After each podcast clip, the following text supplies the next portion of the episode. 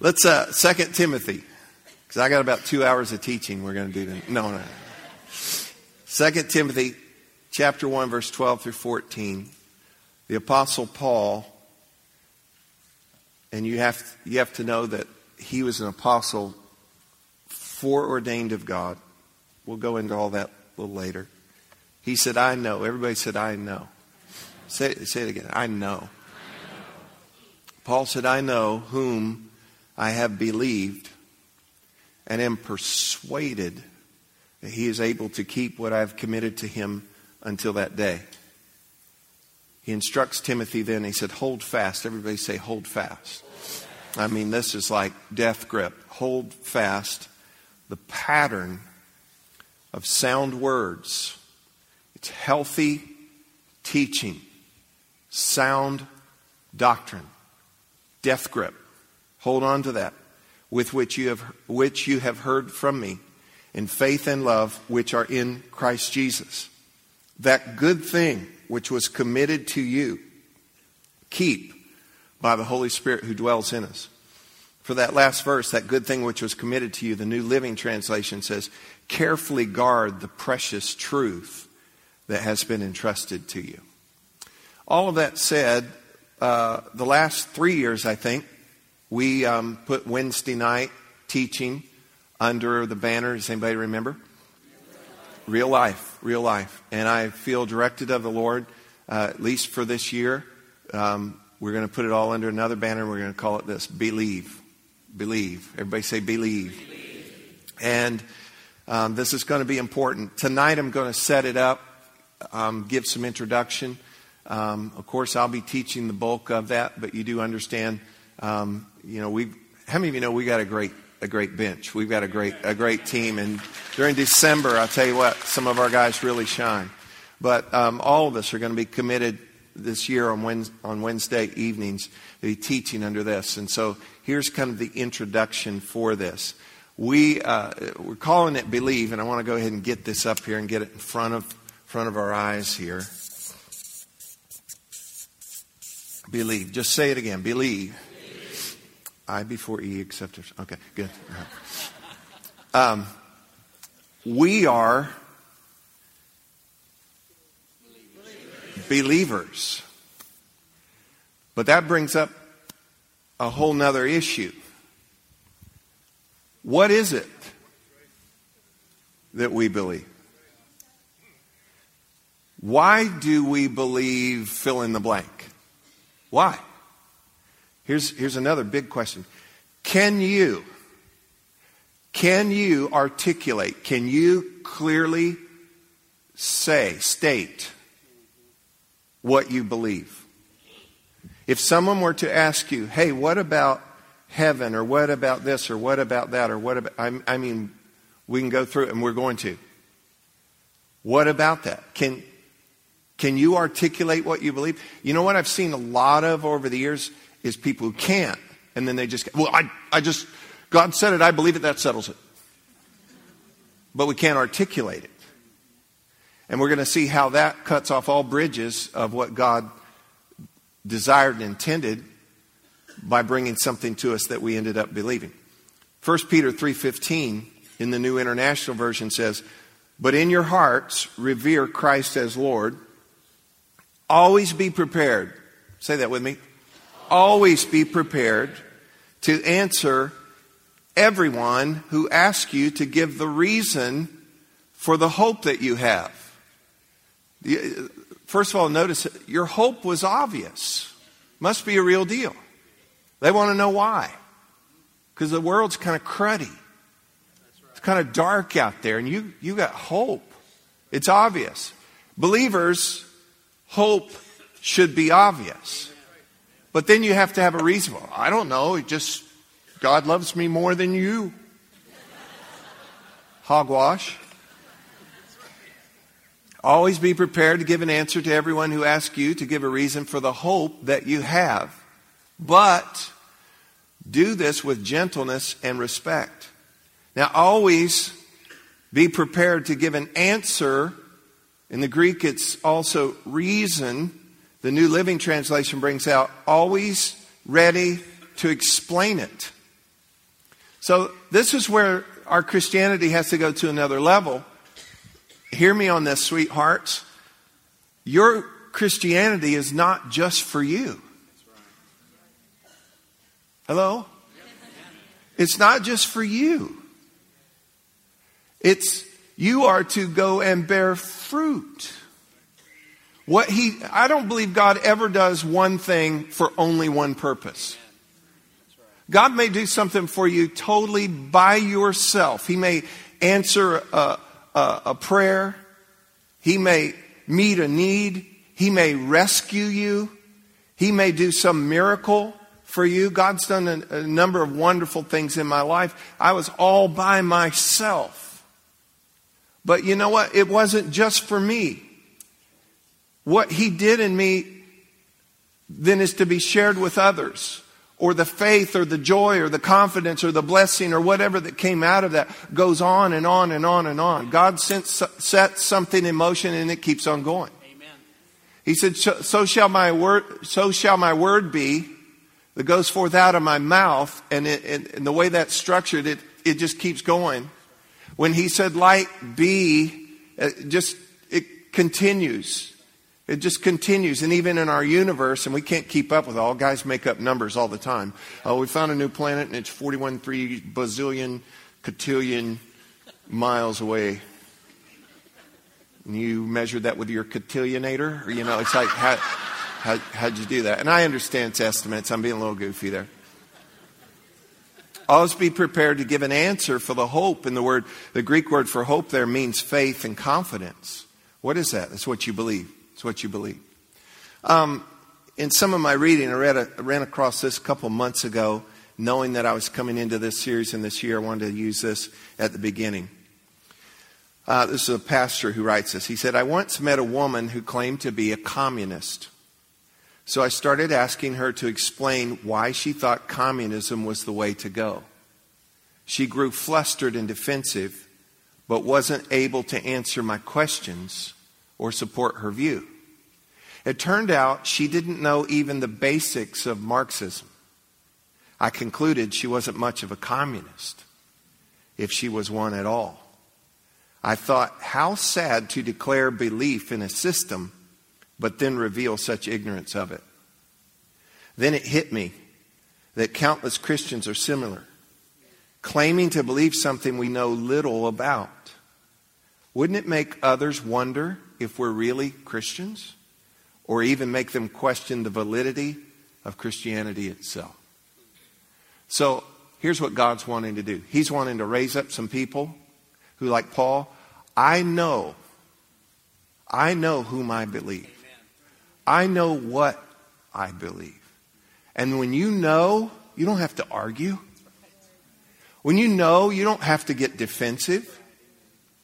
You know, when you know, it gets settled in you and it produces hope and it produces joy and it produces confidence in you. And I believe there's a whole lot of people running under a whole lot of different titles and names out in the world, and I don't even think they fully know what, what it stands for. It's just kind of chic. It's just kind of in. Well, three of my buddies were, were this. And, and it is time, and you listen to me, it is time that the children of God know their God but they also know what God thinks, what God says, what God wants. And ultimately, that's going to come under this, under this heading here believe. Everybody say believe.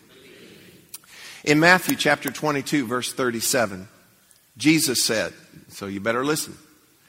Jesus said to him, You shall love the Lord your God with all your, help me, heart, with all your and with all your, your mind.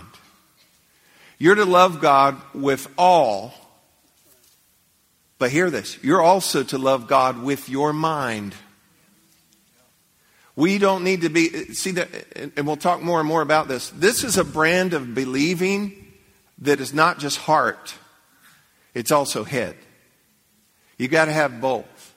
And you better have it in your heart. You'd better have it in your heart. I, I've run across people before who have, have a whole lot in their head, but not a lot in their heart. I've also run across some people who have a whole lot in their heart.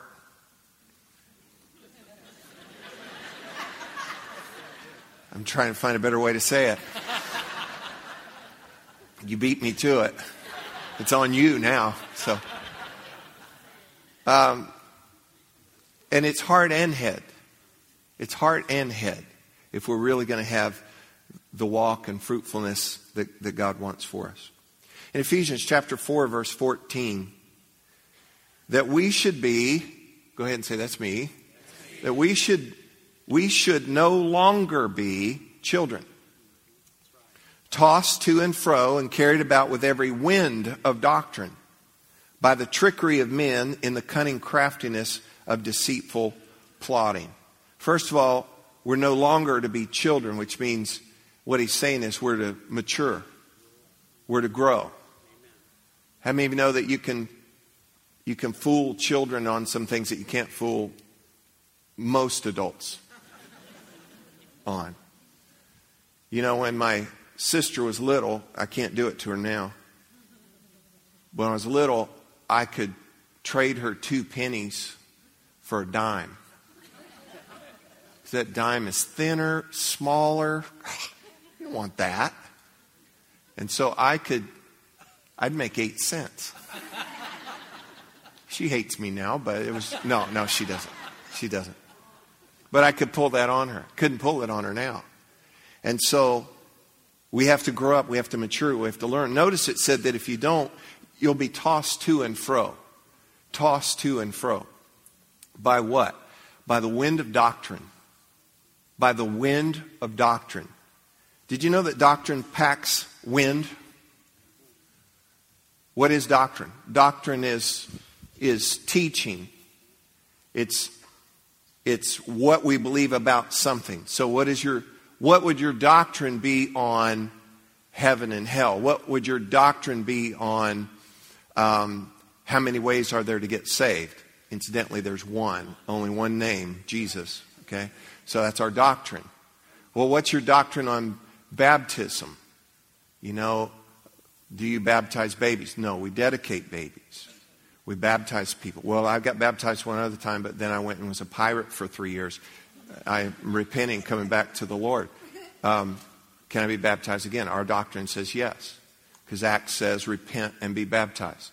And so, um, and it doesn't give you a, a limit. So what I'm doing is just tapping into a couple things. You have doctrine and what you believe. Well, every doctrine packs some wind. Okay? It's powerful. It'll change your life. And we're going to explore doctrine. And what do we believe and why do we believe it? And how, how can you then embrace it, apply it, share it? And so we've got to look at doctrine. But doctrine, it said you've got to grow up, mature, so that you're not tossed to and fro with every wind of doctrine. You get the picture of that? It's like you're out on the sea tossed to and fro by every wind of doctrine. And then, it, and, and here's two aspects of that. First of all, would be a, a wrong doctrine, something that would ultimately you would believe, but it would hurt you. And there is, how many of you know there's some wrong doctrine out there? Jesus help us. There's some crazy wrong doctrine out there. And some of it is so people, and in the context of this verse, cunning craftiness, men lying in wait to deceive. It's so people can get something from you, so, so people can manipulate you, so people can feel better about themselves or, or, or you know, what, whatever that they're about. Okay, and so there's that. And you've got to grow up, you've got to mature, and we're going to do that by loving the Lord our God with, also with our mind. Then we'll grow up in that. So doctrine, so that we can we can sort that out and will not be tossed to and fro with sneaky wrong doctrine. The other aspect of doctrine is this you can take a, a truth of doctrine and you can run it into the ditch, so to speak. You can take it to an extreme, and all extremes lead to error. So, do we believe that God would bless you and provide for you? Do we believe that God's going to make everybody that comes to church a millionaire? No. no. We'll talk. I love you. No, we don't believe that. We don't. Um, Do we believe that there are demons? Do we believe that if a light bulb blows out at your house, that was a demon? No. Everything that goes wrong, that's a demon. No. No, absolutely not. Uh, I've read before that some people are, are, are so uh, careless with their life, they don't even need the devil.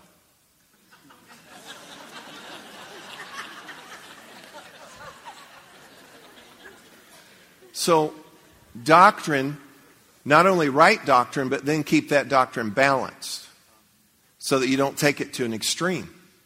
And so, how are we going to find balance? Get it in the light, get it in the Word. And the Word, you interpret the Word by the Word. And it will, it will show you balance. Any, any area of doctrine that's been taken to an extreme, you can find in the Word where they're leaving out this part of it that threw it out of balance. Did y'all see that? Out of balance right here on the edge. All right. If we don't know what we believe, Here's several things. If we don't know what we believe, first of all, we won't apply it. We won't apply it. Did you know that application is the point? Application is the proof of learning. If, if you hear and don't do, the Bible says you deceive yourself in, in, in James chapter 1. If you hear but you don't do, you deceive yourself. And if you hear and you don't do, that's like the guy who built his house upon the sand. And so the scripture tells us you've got to both hear and do. But if you don't know what you believe, if you don't, and part of knowing is what? Understanding. How many of you took algebra? All right, I just got to ask this. How many of you were good at it? How many of you were like me?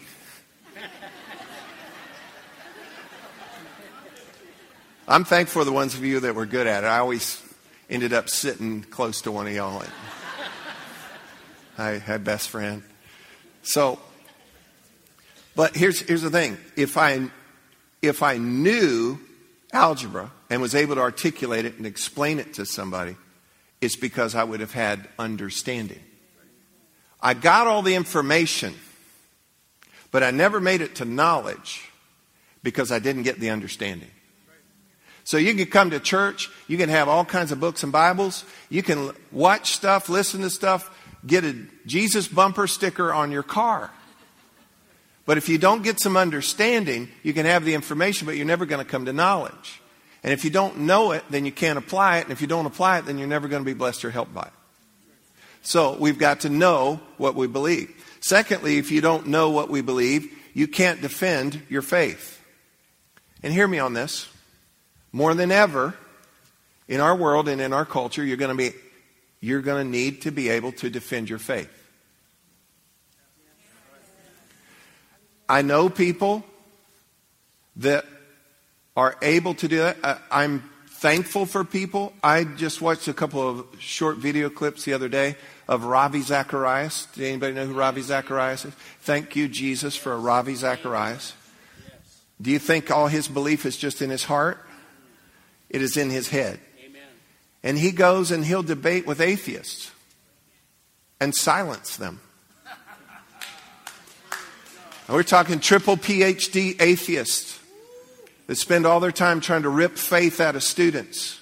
And they'll set up these settings on college and university campuses and different, different forums. And they'll debate. Doesn't even have to raise his voice. It's just systematic thought and the power that's inherent in God's Word. And you bring that to bear, darkness always gives way to light. And these guys are, that talking smooth till Ravi showed up. Pastor A.R. Bernard, who's very important in our life and in, and in this church. I know of several settings and situations where you know, he just shared, well, here's the truth of the Word of God and able to articulate it in systematic thought. And you, you silence people. You're going to need to be able to defend your faith. And you don't do that with rocks and sticks. You do it with the most powerful thing ever, the thing that created everything to start with words. Words coming from a right heart and an informed mind. Are you with me? If you don't know what you believe, you'll be subject to wrong beliefs. You'll be subject to wrong beliefs. You've got to know. And you know what? You'll get to a place, and hopefully you're getting to that place or at that place where you'll hear something then out in quote Christianity, Christian television or something. You'll hear something, and something in your spirit, and in your mind, will go, wait, wait, wait a minute. That, no, I don't think so. I don't think so. And then the better you get with that, you'll know why. Because, hey, no, no, because God said this and God said that and God said that. And so if you said that, you're missing a wheel. And that wagon won't pull. And so we'll get good at that and being able to not fall for wrong beliefs. The other thing related to that, too, and please be careful of this, is cherry picking verses out of the Word of God out of context. I really love this verse. That'd be a great promise for me. You know, because he said, Be with me wherever I go. He's going to. So if I rob this bank today, God is on my side. Who can be against me? How many of you know that's confused? Okay. And so, and you can't, you can't cherry pick. You've got, you've got to get the, get it in context. And we'll learn more and more how to do that as well. Further, if you don't know what you believe, you can't effectively share your faith. You can't effectively share your faith. So you've got an opportunity to share with somebody. I'm going to wrap this up in just, just a couple minutes here. You're trying to share with somebody, and, and God has set up an opportunity for you to lead them to Him, and you, you can't share your faith. And you've got to be able to do that. And when you know it, though, it's easy. When you know it, you don't have to get a little cue card. You know, because you'll know then two plus two is four. And if I forget that it's four, I still, because I know how it works, two, two, one, two, it's four. You with, you with me on that? And so we'll be able to share our faith effectively when we know what we believe. And then, I'm glad this is going to be a year long series. if we don't know what we believe, this is huge, we will not be able to pass our faith on to our children, to the next generation. It only takes one generation of ignorance for a truth to die. Did you hear that? Well, it's not going to happen on our watch. One generation lives it, knows it, loves it. If they do not effectively, please hear this. If they if one generation knows it, loves it, lives it, if they do not effectively share that with the next generation, the next generation only remembers it. And then if somebody in that generation does not get revived to that truth that was known and loved and lived, then the next generation will reject it. So, what we've got to do, wherever we're at in that continuum, wherever we're at in that, we've got to know it. Say, know it. We got to know it. We got to love it. We got to live it. And I'm not just talking about, well, grandma always said, God bless grandma. Okay, but sometimes grandma may have even had some doctrinal things that were, dare I say it, off. How dare you talk about my grandma? I'm not talking about your grandma. I'm trying to help us along the way here. But wherever we are in this continuum, if you know it, love it, live it, we have to be able to now effectively share it with the next generation. That's one of the reasons why we have a huge commitment to our next generation ministries. Huge. We're going to call on you to do some things this year to help us to make sure that we're able to effectively, effectively share the truths of this. But it's not only the church's responsibility. It is your responsibility at your address to live it, love it, and know it right in front of your kids. You got to. And your grandkids and the neighbor kids. Are, are you following me? And because, and, and maybe you're, you're in this spot where I just remember it. Well, you know what? We pray that you get revived to the real truth and you come to know it and love it and live it. Because the danger is this there's a huge drop off. And we're watching it happen in our culture. Because a lot of American Christianity did not effectively share it with the next generation. And so it's just remembered. And now we come down and we even have, we're into a third generation now, even rejecting, rejecting the faith of their grandparents. So we got a job to do. So you know your way here on a Wednesday night. We have it on video that you are here on a Wednesday night. Okay? And we're going to plow this year. And we're going to dive in. Now, please hear me. Um, you're not going to get a regurgitation of what I'm learning. I'm in, I'm in a doctoral program, not, not doing that. I'm sure some of that will come in. But this is stuff that we have to know, and we're going to do it this way. We're going to do it in, a, in an engaging, enjoyable, growing, understandable, digestible way.